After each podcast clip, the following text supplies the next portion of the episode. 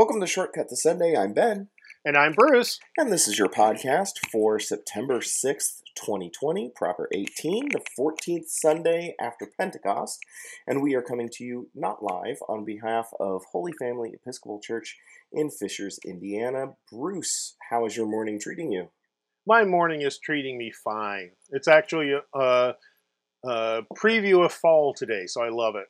Ah, yeah, it, it is it is nice outside. Yeah, it's Uh, in the in the 60s. It will only get to the low 80s. Love it. I will take it. Yes, definitely. definitely take it. Uh, it's been it's been hot. Uh, um, Mhm. So uh, yeah, for for those playing at home, if you want to know how hot it's been, uh, watch our uh, last Sunday's uh, online worship and see if you can figure out the sequence in which uh, Bruce's video pieces were recorded. As you can see, my hair getting darker and darker with perspiration. so uh, a fun little game for you at home. Uh, Right. Maybe a little gross game uh, for you to play at home, but uh, Maybe more of a youth group type of thing, there you go. or for those you know immature at heart. And that is me all over. Uh, so, um, but uh, but yeah, it's a uh, we're we're this uh, as we're recording this. This is actually we're recording this on the last day of August, so we're we're into September here, and Yeah. it is. Uh,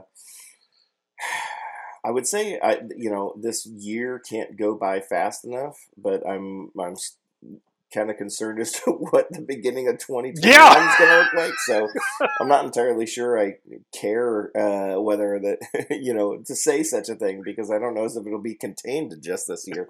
Mhm. Um, uh, but uh, but uh, um, yeah, I would love to fast forward through a lot of this. Um, not the But- readings though, of course. No, or well, that's more you. Okay, you had the better line. I was going to say we don't want to fast forward through the autumn leaves that I can look out my home study window and see beginning Oh, to that's true. change. That's true. Um, but uh, yeah, if it'll it'll if it'll get me to the point where I can uh, go, get on a plane and go somewhere again, um, I, I might give up leaves. I might give up leaves. yeah. Well, and obviously, if people are not dying anymore and are healthy and all that, I would, of course, give up leaves. Okay, yeah, make me look real bad for not saying phrasing it that way. Sure, all right. Um, uh, well, um, uh, with that level of embarrassment, um, that will uh, actually let's uh, let's uh, let's move into the word of the day Ah. see if you can guess uh, what the word means. And today's word is eremitic. E R E M I T I C. Eremitic. Eremitic. It's on the tip of my brain, but I'm drawing a blank. Uh, I I uh, I'll give you a hint. Uh, uh, w- the joke about uh, my level of embarrassment might drive me into some sort of hiding, uh, which would kind of play into this word potentially a little bit. So, does that have something to do with Christian hermits? yes. Okay. Is the first letter capitalized? Well, I mean, it is on the. Uh, Well, okay. It is on So it's the. not- It doesn't refer to the No, to a it person's not. name. Okay. It is not. Um, then I'll say, oh, in my uh, tap dancing way, oh, it has something to do with the um, Christian movement towards seclusion and hermitage during the Egyptian in the Egyptian Christian church, uh, probably around the 300s, if I recall correctly. Are you looking on on a No, that is Okay. totally just tap dancing about when were Yes. Christian hermits first big. yes, yes, you are correct. Uh, um, so eremitic uh, is referring to the specific ty- type of lifestyle, uh, the solitary lifestyle of a hermit. Uh, the earliest hermits in Christianity were called the Desert Fathers, which is an awesome biker's game name. Uh, uh, but uh, uh, in the third century of Egypt, uh, and um, some it, it does go on to say that some religious orders, like the uh, Carthusians, retain elements of the Eremitic lifestyle in their rule. Um, and specifically, um, one of the features, it, it doesn't go into much uh, uh, description as to what that kind of lifestyle was like. which is kind of odd considering how long some of these definitions Yeah. are on, on certain things. Um, but they did uh, one thing that they did point out uh, that would be uh, different from the traditional imagery of a hermit um, or, or hermitess, uh, as if it were a, a, a female uh, a hermit. They live in separate dwellings but gather for meals and worship.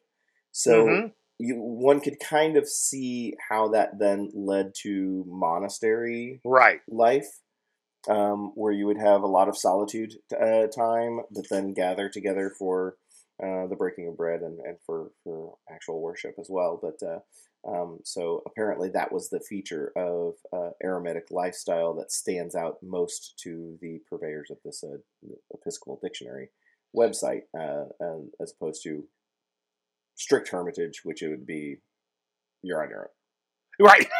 yeah, and it, it you know one things to remember is that Egypt was part of the Roman Empire, and so a lot of these people were coming were leaving the um, urban areas of Egypt that were full of the temptations of a good Roman lifestyle, and therefore started to show Christians how they could live without selling out. Hmm. Uh, not necessarily by withdrawing completely from the from the cities, but rather not falling for the um, not for the valuing of um, pleasure, like sitting in the Roman baths all day or watching humans being torn apart by animals in Mhm. the Colosseum, of which were all over Rome, all over the Roman Empire, not just in Rome. Um, yeah, so they were trying to show. Well, they weren't trying to show, but they ended up they're they were doing it for their own sakes. They were Mhm. doing it out of a sense of I can't resist that, so I got to get away from it. But then that became a model in a very nice way for Christians who were not able to withdraw from the Roman Empire and could find a way of being faithful to God even while um, still being in the midst of a very decadent, um, cruel society. Right. And, and it built off a Jewish movement that was doing the same thing in the Holy Land. Really? Okay. Yeah. The Dead Sea Scrolls come from such a community. Oh, that's right. I did know that. Yeah. Now that I th- Now that I think about it, I just wasn't putting the time frame together. Right. Um, okay. And then that, you know, that, that sort of begat the, the hermits of Egypt. And then that did begat the um, monastic movement, which includes males and females, um, for the, that were, that's with us to this day. Gotcha. Way to use the word begat. Uh, um, uh, um, nightmares of uh, of of uh, the the laundry list of uh, family life uh, in the Old Testament uh, is coming back to me. Uh, uh, you know, so and so begat so and so and lived 135 years.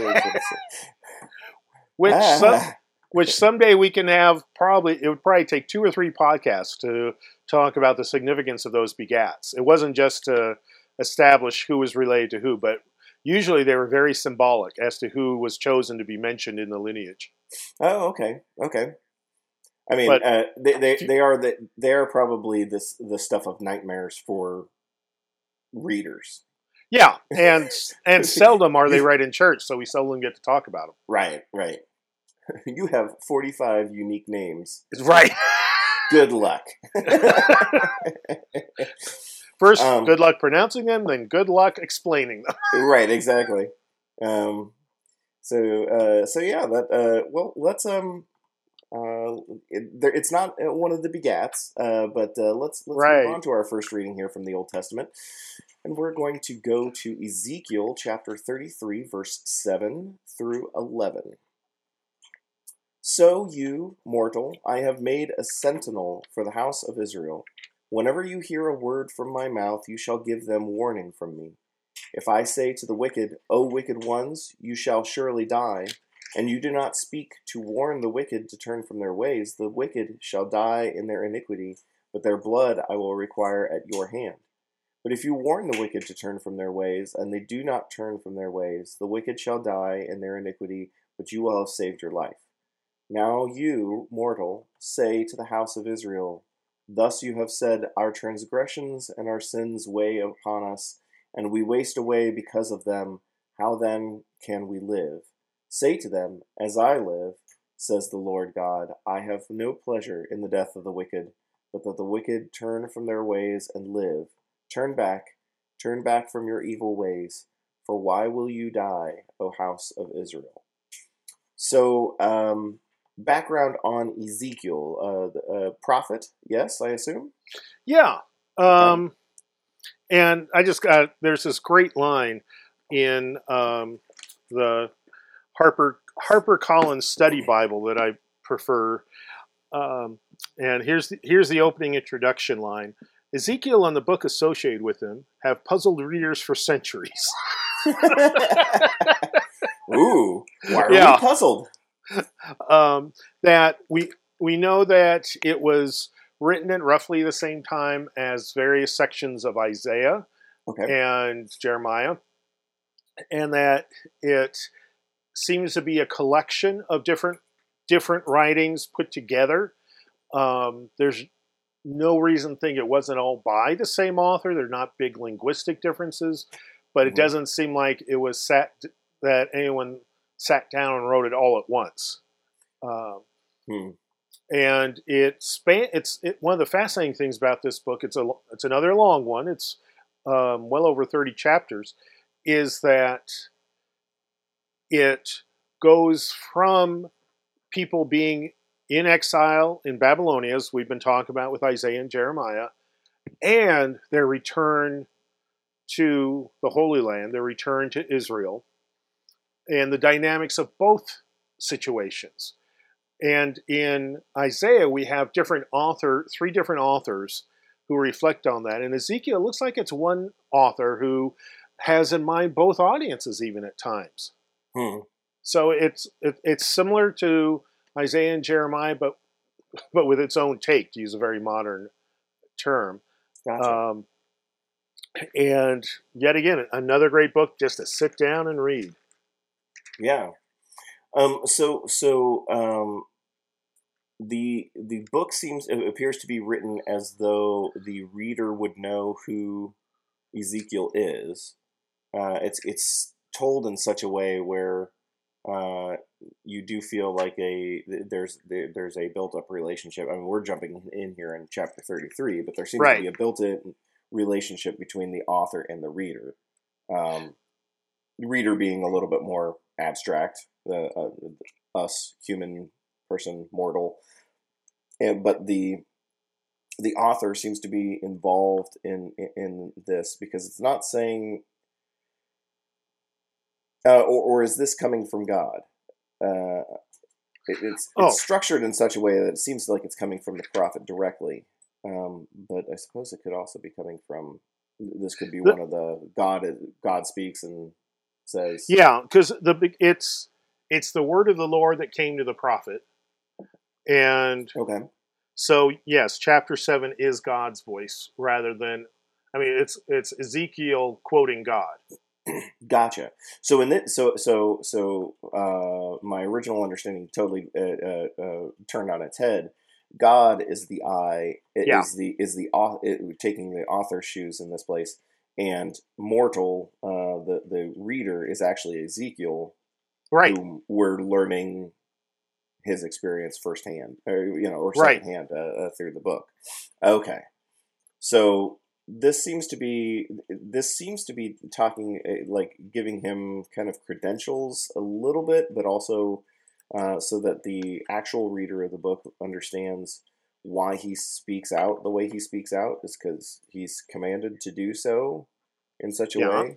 He's Um, held. He's held. He's held as highly accountable for accurately communicating God's word as the people are to accurately hearing and carrying out God's word. Right, right, right, right. And and it it does kind of indicate like um, in verse eight, it kind of creates kind of the scenario as though when God says it, then um, the intended audience doesn't actually hear it Right. He needs Ezekiel to convey the message, to translate. Yep. Um, and failure to do that translation means that he has he has uh, um, in, entombed them in that decision, like, like in in that inaction. That they, they never got the message, so they never were given the chance to Right. uh, change, uh, improve, uh, uh, do something better. Uh, Yeah. and- Reform. exactly. So um, Yeah, and, and this is one of these cases where there's that very Old Testament-y language about their blood being on Ezekiel's hands if he doesn't speak the word. which you know is is uh, um, which is an interesting point, uh, which we could kind of um, translate to other areas in our life, right? I mean, Oh, there, yeah. there are, there are certainly other um, there are other instances in our life that are not as dire as turn away from your wicked ways or you'll perish. um, but uh, but have the same kind of an eff- of an effect. If you don't if you don't share uh, information with others, you don't give them the ability to um, uh, make their own decision, Right. and um, that's kind of uh, yeah. That and, and and so their indecision is technically on your hands because you have you were you didn't help them. You didn't you didn't Yep. you, you didn't share with them uh, any information at all. Um, Or or you sugarcoated it, which were mm, the which was what the false prophets did and do. I mean, to this day in Christianity, we have lots of people willing to tell people what they want to hear. Some of and some of it being very destructive, and um, you know, so it's this is God saying you, can, you know, you, t- we are accountable as preachers for what we say.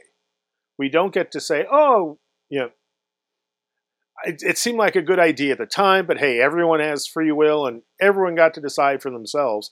If, well, if if we're limiting as communicators of the gospel, if we're limiting what the gospel says, then we're acting like a bad prophet.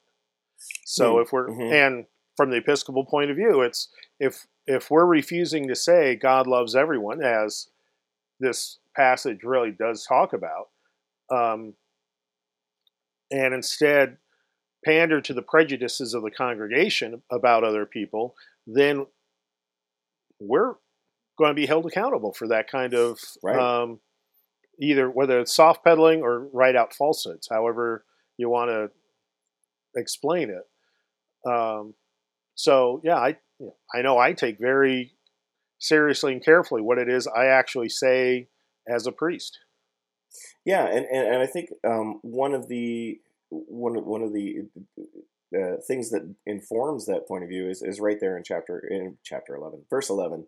Um, Ezekiel conveys uh, God uh, uh, saying specifically, "I have no pleasure in the death of the wicked." It's he doesn't like it, it. God doesn't sit there and go like, "Oh, good," you know, Yeah, you know, maybe that'll get the point across. right. maybe maybe if they all die, that'll be better. Uh, and and and and maybe the next group of wicked ones will uh, get the message. Um, that's not the way the way that God uh, works. Uh, it doesn't you know the, the, he wants the message to, to come across. He Yeah. wants he want he know there. There's an understanding that um, people will do what people are going to do, but robbing them of uh, such a message like God still loves you and and um, um, wants you uh, to love others the way that God loves you. You know, robbing them of that message is is is not going to benefit anybody. Right. And yeah, and it's on the head of the person doing the robbing, so to speak. Mm-hmm. Mm-hmm. And that doesn't even go. I mean, this is this is uh this is like a, the the the passive uh, uh, uh, sin of failing to love. Like the, Mm-hmm. Yeah. th- this is this isn't even getting into the uh, um, taking it completely the other direction, right. Saying that that uh, God's love is is uh, finite and limited for um, for for specific group of people. This is this is uh, this is just a a sin of omission, as, as right. it were. Um, right. Um, which is interesting. Um, I are we gonna be able to come? We're not coming back to Ezekiel, are we? This is a shame. Um, uh, yeah, it is. And one of the things Ezekiel is famous for is the wonderful vision of um, the Valley of Dry Bones. Right. That we get to read at the Easter Vigil. So, um, yeah, some people may think, "How do I know Ezekiel? How do I know Ezekiel?" And and maybe probably that. the most famous one. Yeah. Yeah, that's his greatest hit. That's his. Play the Valley of Dry Bones. Yeah. Woo! Woo! Uh, now someone else. Poor Ezekiel. yeah. Um, um, what what else about um, um, about this passage? He does he does identify. Is he identifying himself as the sentinel for the house of, of Yeah. Israel? Which is interesting because uh, um, a sentinel is a very different role from prophet. yeah, that's in- in- at least at first blush, I would think. Yeah, that's one of the, the fascinating things that's sort of um, maybe trivial to many people, but one of the fascinating things in Ezekiel is he really does. Um, my favorite term to use is play with. He he really stretches in different directions the role of prophet more so than probably anyone else anywhere in the Bible. So at times he's a sentinel, at times he's a priest, at times he's a prophet, Hmm. and you know, he's comfortable moving between these various descriptions and roles and duties um, in a way that the other prophets are. I'm a prophet. This is the Yeah. prophecy. I'm staying in my lane. yeah, and I'm dropping the mic and walking away now that I've done it. Right. Um, so that's that's one of the reasons why Ezekiel is such a um, both fascinating book and difficult book for scholars.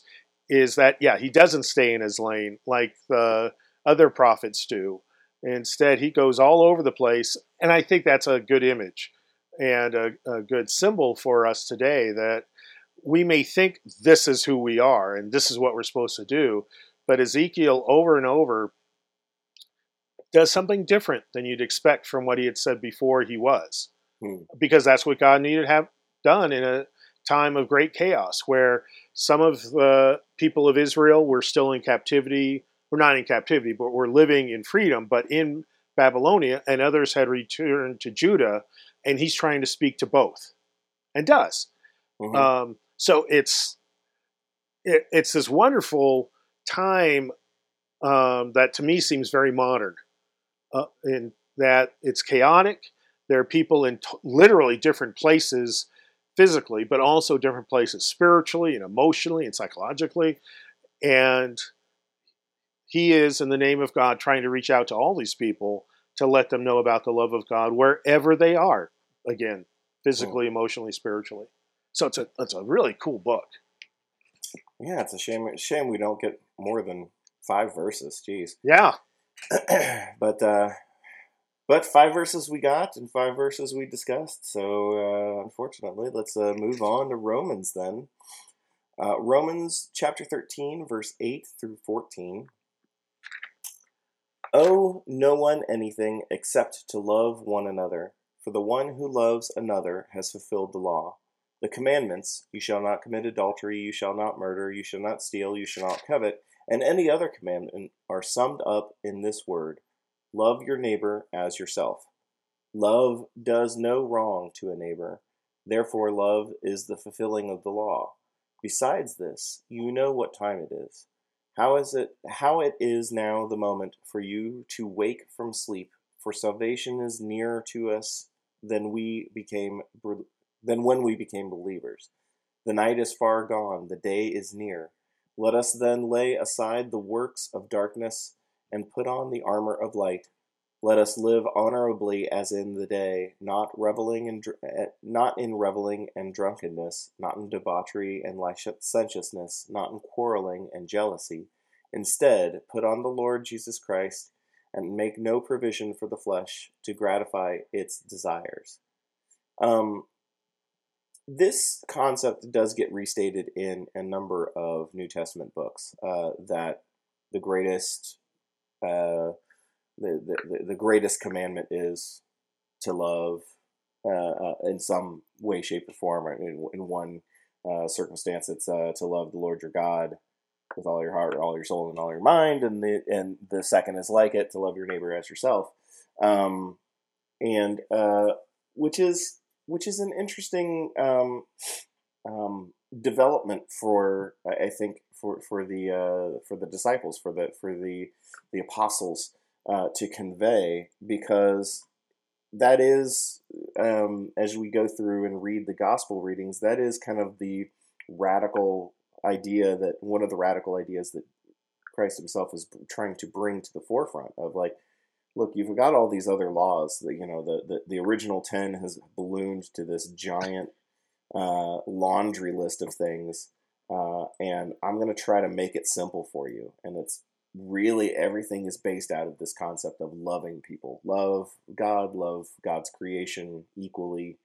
And um, if you keep that in your heart, then everything else kind of falls into place. Um, yeah, you're loving yourself. Right.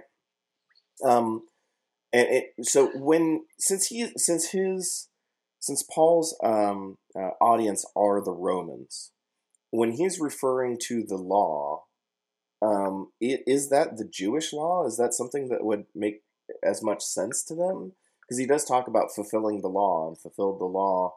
Um, is is that what he's talking about? Uh, the the the Jewish law, or is there another concept that is in play here? Um, well, first, first of all, um, what actually what he's talking about more, probably judging from the Greek. yes, the live studio audience. oh, I forgot to tell you, I have the ability to mute my uh, computer mic, so oh, that's okay. actually so, not in the recording. okay, so you got everyone else just missed a major nose blow. Uh, from now on, I will ignore such things. Sorry, I um, totally forgot that uh, on the phone you're going to yeah. hear that. uh, so anyway, the law here, the um, the word used is not uh, not the word in Greek associated with Torah, as in mm. Jewish law. It's mm-hmm. instead more of a, a, generic term. Okay. And you need to see my hand motions, which are broad. Gotcha. and um, so a lot of commentators believe he's really talking about the Gospels or the Gospel because there there aren't the Gospels yet. But what mm-hmm. uh, but Jesus is teaching here rather than going to the Torah as Paul will do in other locations. Hmm. So in that way, he's talking about what he's been talking about in the first part of the letter of Romans. Mm-hmm. Okay. So in that way, it's again, it's one of these things where the literal translation of law is accurate, but it would have been better if it were said was said like translates Jesus' teachings or something like that. That would really give us more of what the Romans would have heard when they uh, read this letter. Hmm. Okay. Okay. Um, what about in verse eleven? Um, because especially if you're when you're breaking up the, these books like we are uh, through lectionary readings, um, um, the, the he says besides this, you know what time it is. And so when you just read a verse, you're kind of like, wait, what is, uh, what time is it? like, what, what are we talking about here? um, how, how it is now the moment uh, for you to wake from sleep. Salvation is near. The night is far gone. Is this referring to um, the, the, the existing belief that the, uh, well, existing at the time that the second coming was like on the doorstep and we've got to get everything right right now, or is this just uh, this is the time of of of awakening, uh, the time of, of of revealing this to you, and this new concept coming into your life, and now that you now that it is, you can't go back. Like the the the, the dawn has broken, and the only way forward the the only way uh, uh, is forward at this point. The we don't we we can't be absolutely sure since Paul's not here to say exactly what he meant. But if this was a reference to the second coming of Christ, it's the only time there's any mention of it at all in the letter of Romans. Okay. And as we've joked about before, Paul doesn't tend to say things once. That's true. That's very true. so, looking at the entirety of verse 11, let alone the entirety of the letter to Romans, it seems more he's talking about now's the time to awake from your spiritual stupor that you've Mhm. had as Gentiles. right. And you know, the longer you wait to awaken, the more you miss out on the wonders of living with God. Yeah, and in a way, it kind of informs the first reading a little bit, uh, or the- the first reading kind of informs it as well. Is like one Yeah. of the other one of the other side effects of of being informed, which is what Ezekiel was uh, uh, um, saying was like the bare minimum requirement. You gotta you gotta Yeah. at least inform people. Um, once you're informed. You, you can't unknow something. You know what I mean? So, so no matter how much you try, right, it will be on the final. which is which is why in Ezekiel he's talking about look if you convey this message and they do nothing that's clearly on them and you can kind of see that laid bare here in Romans because as you as you can imagine yeah okay the, the you know the, the the the night is far gone the day is near um we have to move forward with this knowledge yeah if if you learn this then not doing it takes active participation on your part. You know, you kind of have to actively ignore it. Even even in our human terms, where we think of passive passive ignorance, once you once you learn uh, uh, something or you your eyes are opened to a new viewpoint, um, it, it it's going to take effort to you know ignore it or forget it. yeah, It doesn't- That doesn't and- just. Ah, that's right. That's right. That's right. Uh, love of God. I forgot about that. right, and it, and it's on you if you forget it. It's Yeah. not it's not Paul's fault. It's not your local teacher's fault. It's not your boss's fault because he made you go carry the sacrifice to the Roman temple. It's your fault. Right. Yeah, yeah. It's all it's all on you from there on out. Um, so um, so that's kind of that, that's an interesting uh, uh, thing that the lectionary um, builders, what would they be? The, the lectionary authors, I suppose. Uh, uh, Uh-huh. the, the folks who are collecting the the works together. Um, I don't know as if necessarily that's the intention, or if it's uh, unintended side uh, side effect, or if it's just my human nature trying to create threads uh, uh, to exist into existence. But uh, um, Well, it's I- interesting to me that that's how it, it kind of has flown uh, uh, um, from reading of of these two concepts kind of working together. Well, and and part of that is the concepts do come up again and again. So you can almost you know, kind of throw a dart at an epistle, at, at particularly of Paul's, an epistle of Paul's, a gospel, and one of the um, Old Testament prophets, Hebrew Scripture prophets, and you have a, a decent chance of the same theology being expressed in all three Mm-hmm. um, even though we as Christians tend to discount the Hebrew scriptures, Jesus was building on what had been taught, particularly by the prophets after the exile um, Right. Isaiah, Jeremiah, Ezekiel. And you know, one of the things in the we often forget is the love your neighbor as yourself first appears in Leviticus. And so Hmm. when Jesus teaches about that, he's quoting the Old Testament. He's quoting the Hebrew Scriptures, Leviticus, and that's almost certainly what Paul was doing here. He wasn't quoting Jesus; he was quoting Leviticus, and as well as with the other commandments he mentions. Mhm. So yeah, there there's there's such a connection with the entirety of the Bible that it's almost inevitable that frequently we'll get these very connected readings, even if they were done randomly, which they're not. And usually the first reading is connected with the gospel reading, and the Gotcha. middle reading is random. No, So- gotcha. Okay. Yeah, so this is an example of, yeah, they do have the same theology. There is a consistency, and that consistently almost always falls in the area of loving our neighbor and loving Mhm. God.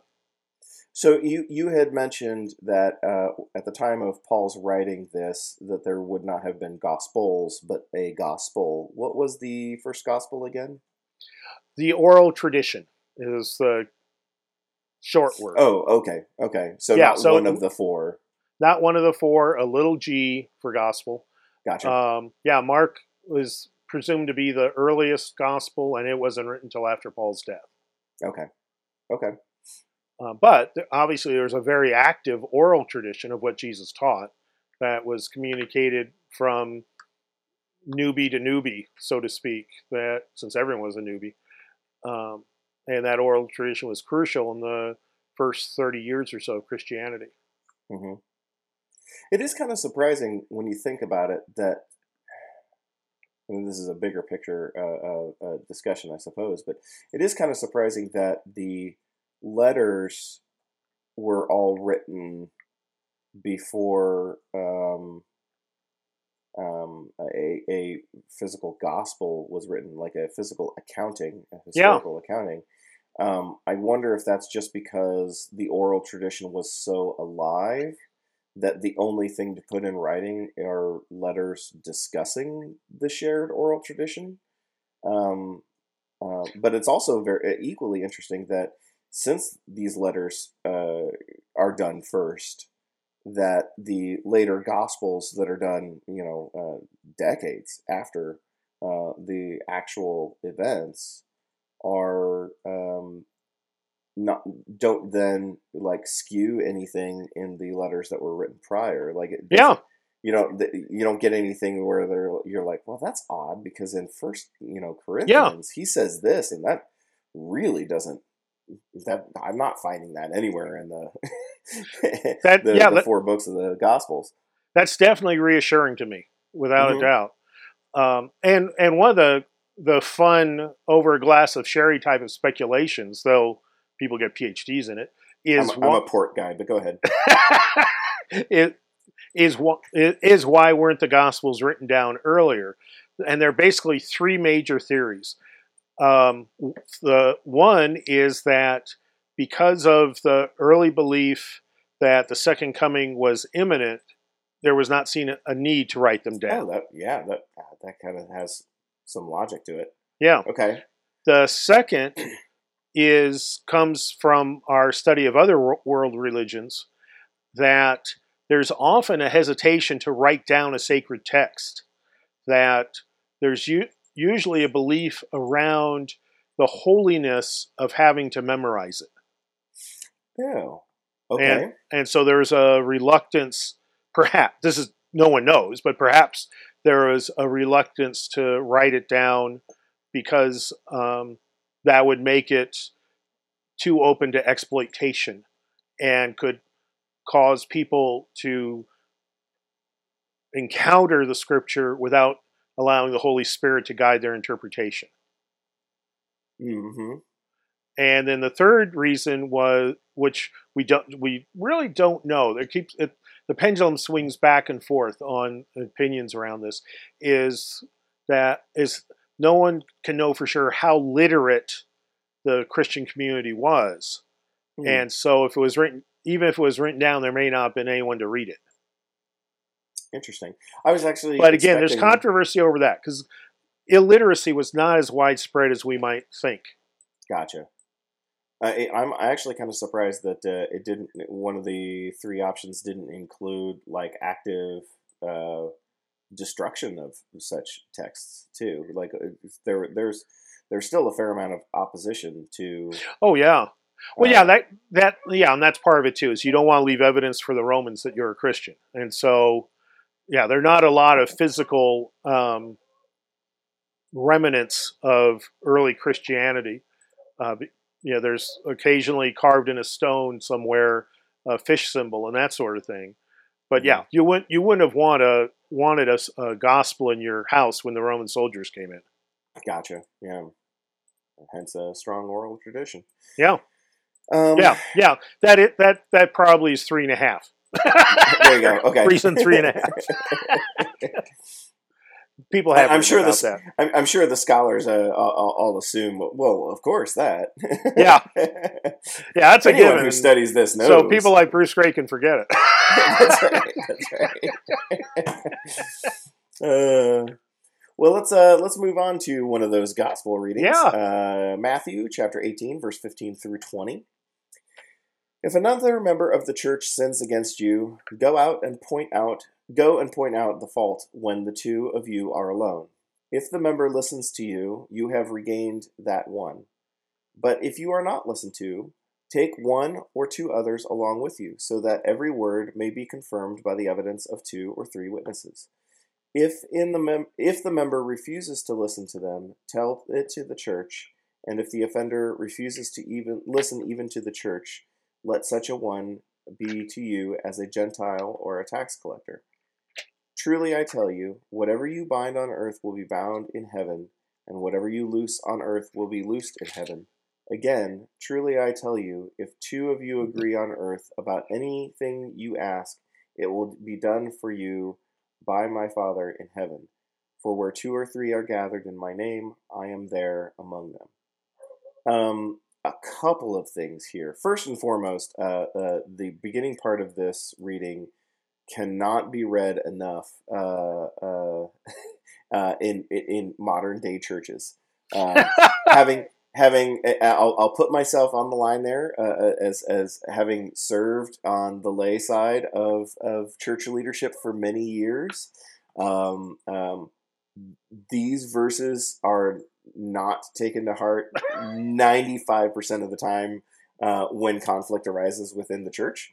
Um, and I cannot tell you how many times I have I've had instances where something has arisen and probably could have been dealt with had two people or a group of people involved just talked to each other. Yeah, instead, we go uh, sideways and uh, seek out uh, sympathetic uh, uh, ears or voices uh, to our point of view, and it just uh, is it, it creates an awful mess.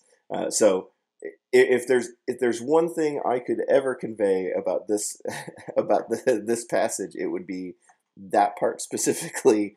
hey, talk Well- to the people who you're having a disagreement with or or uh, have an issue or or uh, sometimes even ideas uh, uh, t- talk to the people who are involved in, instead of uh, uh, others there we go there's my my soapbox um, well, and it and frankly, it's even worse in this day and age uh, with the internet.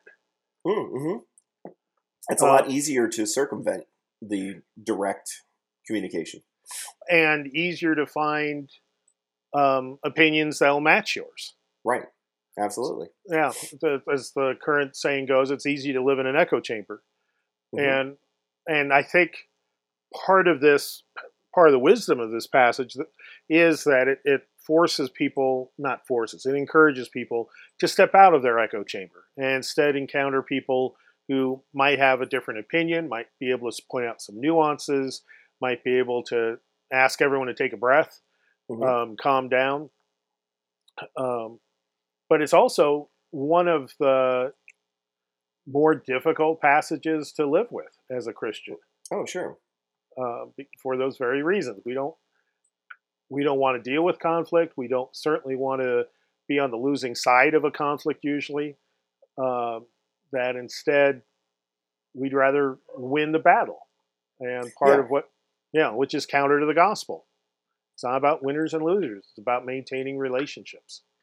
no it's about being right I don't know, I don't know what this gospel's talking about well, and what's what's interesting is you know, one of the interesting one of the fun things to do as a Christian is to look to see what passages Christians like to take literally, and which ones they say, oh, they're a metaphor, or they Oh, were yeah. only for times back when. So, there are certainly congregations and to a lesser extent denominations that um, particularly like the last part of um, basically saying, oh, we get to kick someone out if they refuse to follow this process. They're going to be like a Gentile or tax collector to us.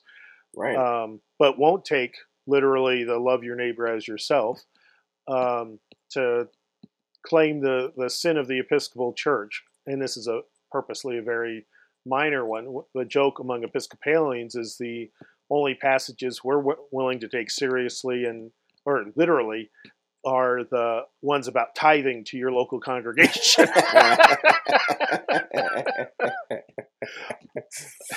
oh, I like it. I like Yeah. it. That's funny. and, and that's a pretty recent development over the last number of de- few decades.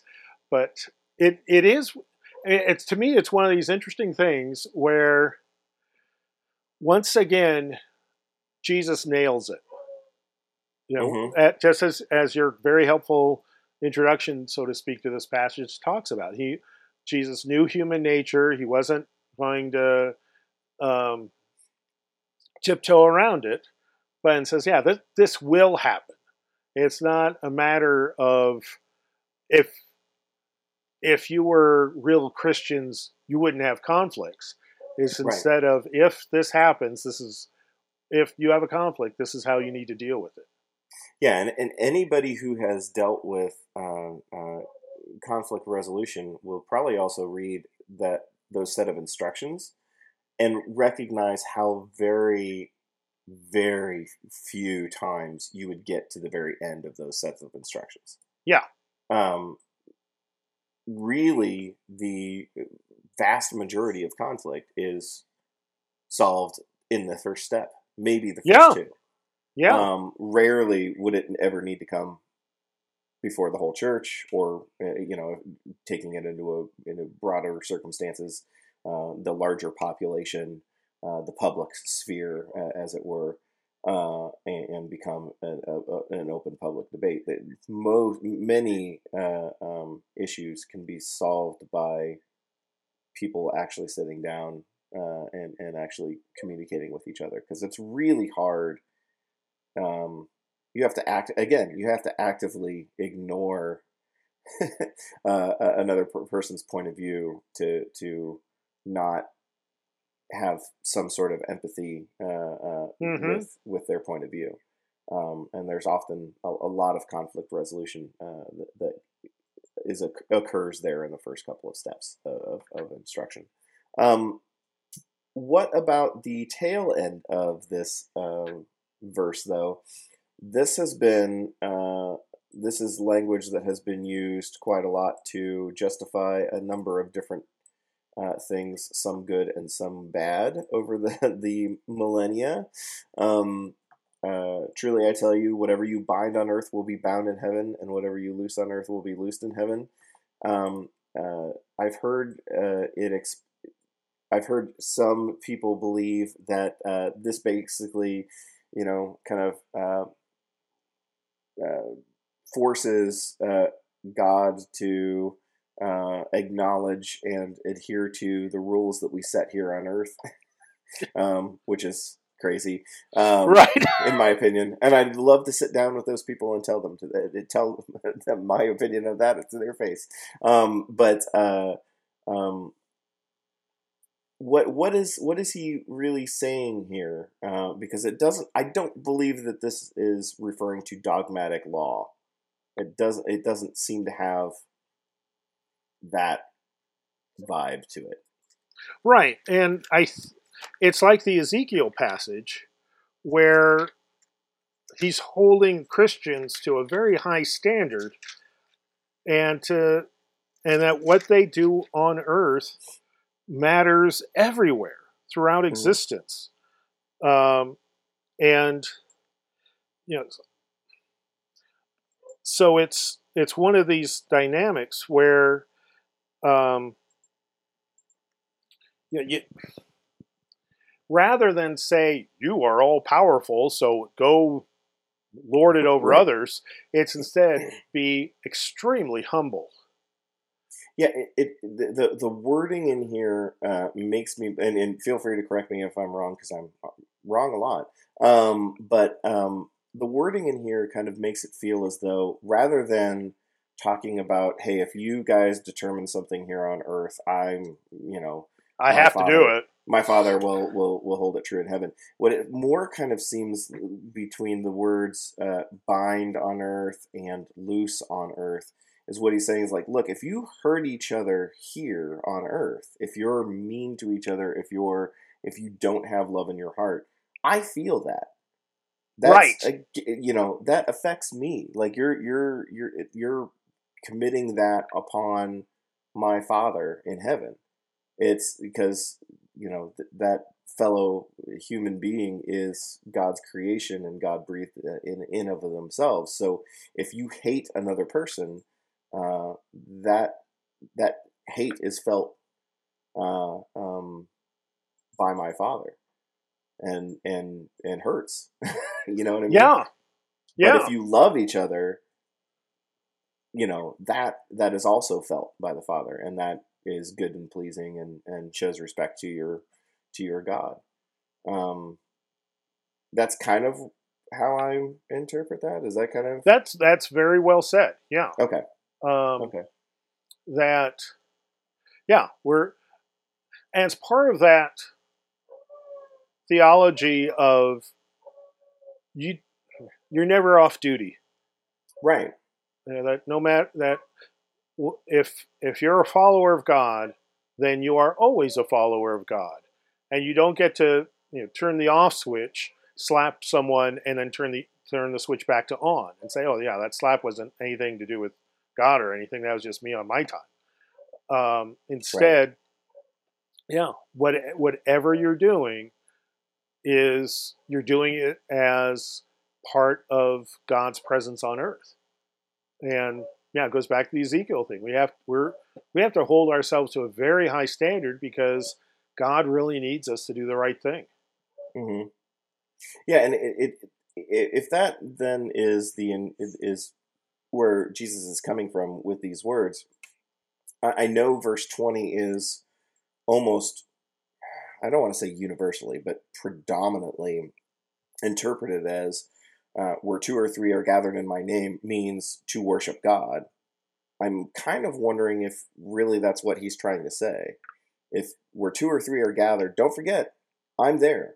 Like it I'm or not. I'm watching, and what what goes down between just even two, you know, two of you, I'm going to be aware of.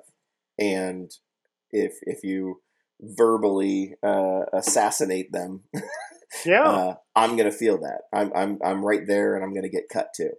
Um, uh, but we often uh, uh, translate that as that's discussing. That's talking about uh, worship. That's talking about uh, um, intentional worship that that requires a, a, a proactive intention on the two or three who are gathered.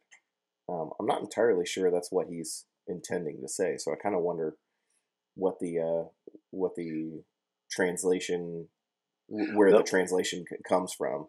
Well, it the two things. One is the um, is is the even if it's just two or three of you, I'm still there. Right. Um, very much what you were just saying. But it also refers to within Jewish law at the time, um, there were various legal requirements about witnesses to an agreement. Oh. Okay. Okay. Yeah. I- Okay. So so because uh, because religious law and law are inseparable in this Right. in the the existing society here, um, it would be contr kind of a contractual discussion. Interesting. Yeah. Okay. Okay. So whatever. Yeah. So so so if you agree that you both hate each other. in the contract of uh, of uh, Jewish law. Uh, don't forget, I'm witnessing that, Yeah, and yeah, and uh, uh, I'm going to be aware. You can't hide. You can't hide those uh, that hatred. You can't hide that that uh, jealousy. You can't hide that um, that bad behavior, whatever it is. right, right. So you better do it alone.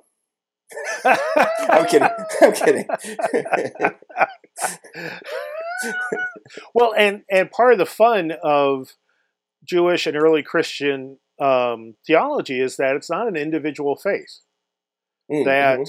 that any time that all the time we're connected to each other and it's only a, a very modern illusion that we are ever an individual and acting all on our own everything we do say think affects others Mm, and is formed by others and so we have to again be humble about what we think say and do because what we think say or do that we think's from god may just be a prejudice that's been passed along by another human.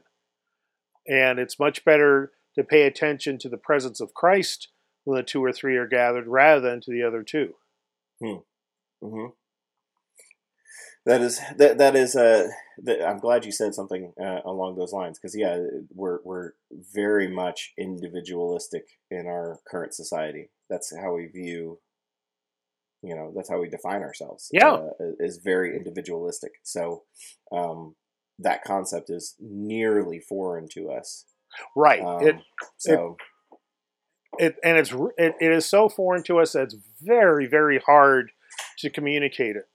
Mhm. Um, you know, we, we almost don't have the l- language in English for it because English is such a young language and it came out of the um, time of individualism arising as a philosophy. hmm Yeah. Interesting. All right. Well, um, I think with that, unless there's uh, anything else you want to interject before I close, Well, I, there's so much to say, but save it. Save it for the. Save it for the sermon. good point. um, well, Speaking of then- which, yes. anyone can access the sermon equally. You don't need two or three gathered even That's true. That's true. by tuning in to the online. Shameless my plug. Love straight. it. I love Yeah. it. Same with a complete with a forced transition. Uh, Facebook watch party Sunday mornings at nine on the Holy Family Facebook page, or roughly from Saturday afternoon on. You can watch it on demand on the YouTube channel for Holy Family, Yeah. which which is Ben. HFEC videos on on uh, YouTube, uh, and and it used to be a four o'clock release. For whatever reason, uh, premieres are on the quarter hour. Uh, Oh. now. I don't know why they took away the top and bottom of the hour options. Probably has It's something to do with weird. making money. I'm sure. I'm sure. But since our since our videos and, and, and that should also be part of my plug, honestly, is that since our videos are non monetized, you will not get an ad yeah. uh, before, after, or during uh, our videos. So they're not making money off of me. Um, That's right. so uh, yes, uh, uh, free free to the public, free to a single, two, three, uh, uh, however many are gathered. Uh, it is it is there And Uh, free to share with anyone you think might benefit.